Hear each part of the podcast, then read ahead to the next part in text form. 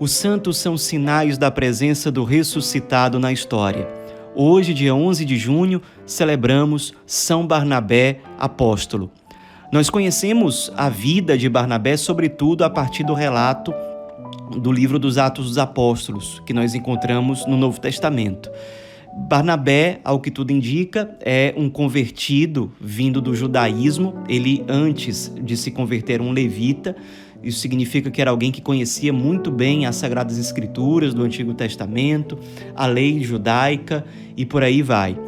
Ao se converter, ele seguiu aquela tendência geral que havia nas primeiras comunidades cristãs de compartilhar os bens pessoais entre todos, de ser realmente um só coração e uma sua alma. Então ele colocou em comum todas as suas propriedades, todos os seus bens e abraçou a vida missionária. Se tornou um grandíssimo missionário.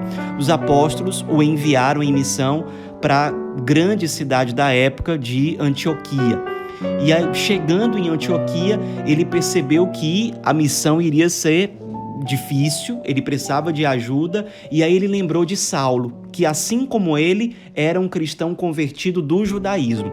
Só que na época, Saulo, como havia sido perseguidor dos cristãos, ele ainda era recebido pelos cristãos em geral com muito temor, com muito receio, muitos desconfiavam da sua verdadeira conversão.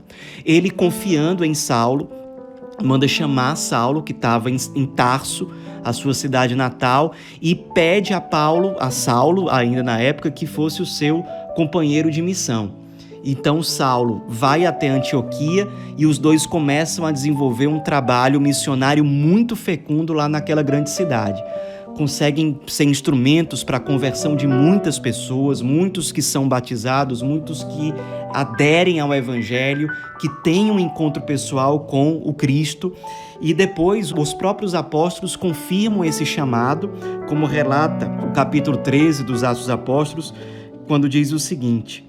Os apóstolos, a comunidade, na verdade eclesial, estava em oração, os cristãos daquela época, e o Espírito Santo se manifestou pedindo: Separai-me Barnabé e Paulo para a obra a que os destinei. Então, depois de terem jejuado e orado, impuseram-lhes as mãos e despediram-nos. Enviados, pois, pelo Espírito Santo, Barnabé e Paulo navegaram para Chipre, anunciando a palavra de Deus nas sinagogas dos judeus, ou seja, eles já foram para outros lugares evangelizando e anunciando o evangelho e agora com uma confirmação, digamos assim, mais oficial da igreja. Os dois foram grandes companheiros de viagem, são justamente chamados de apóstolos também, tanto Barnabé como Paulo.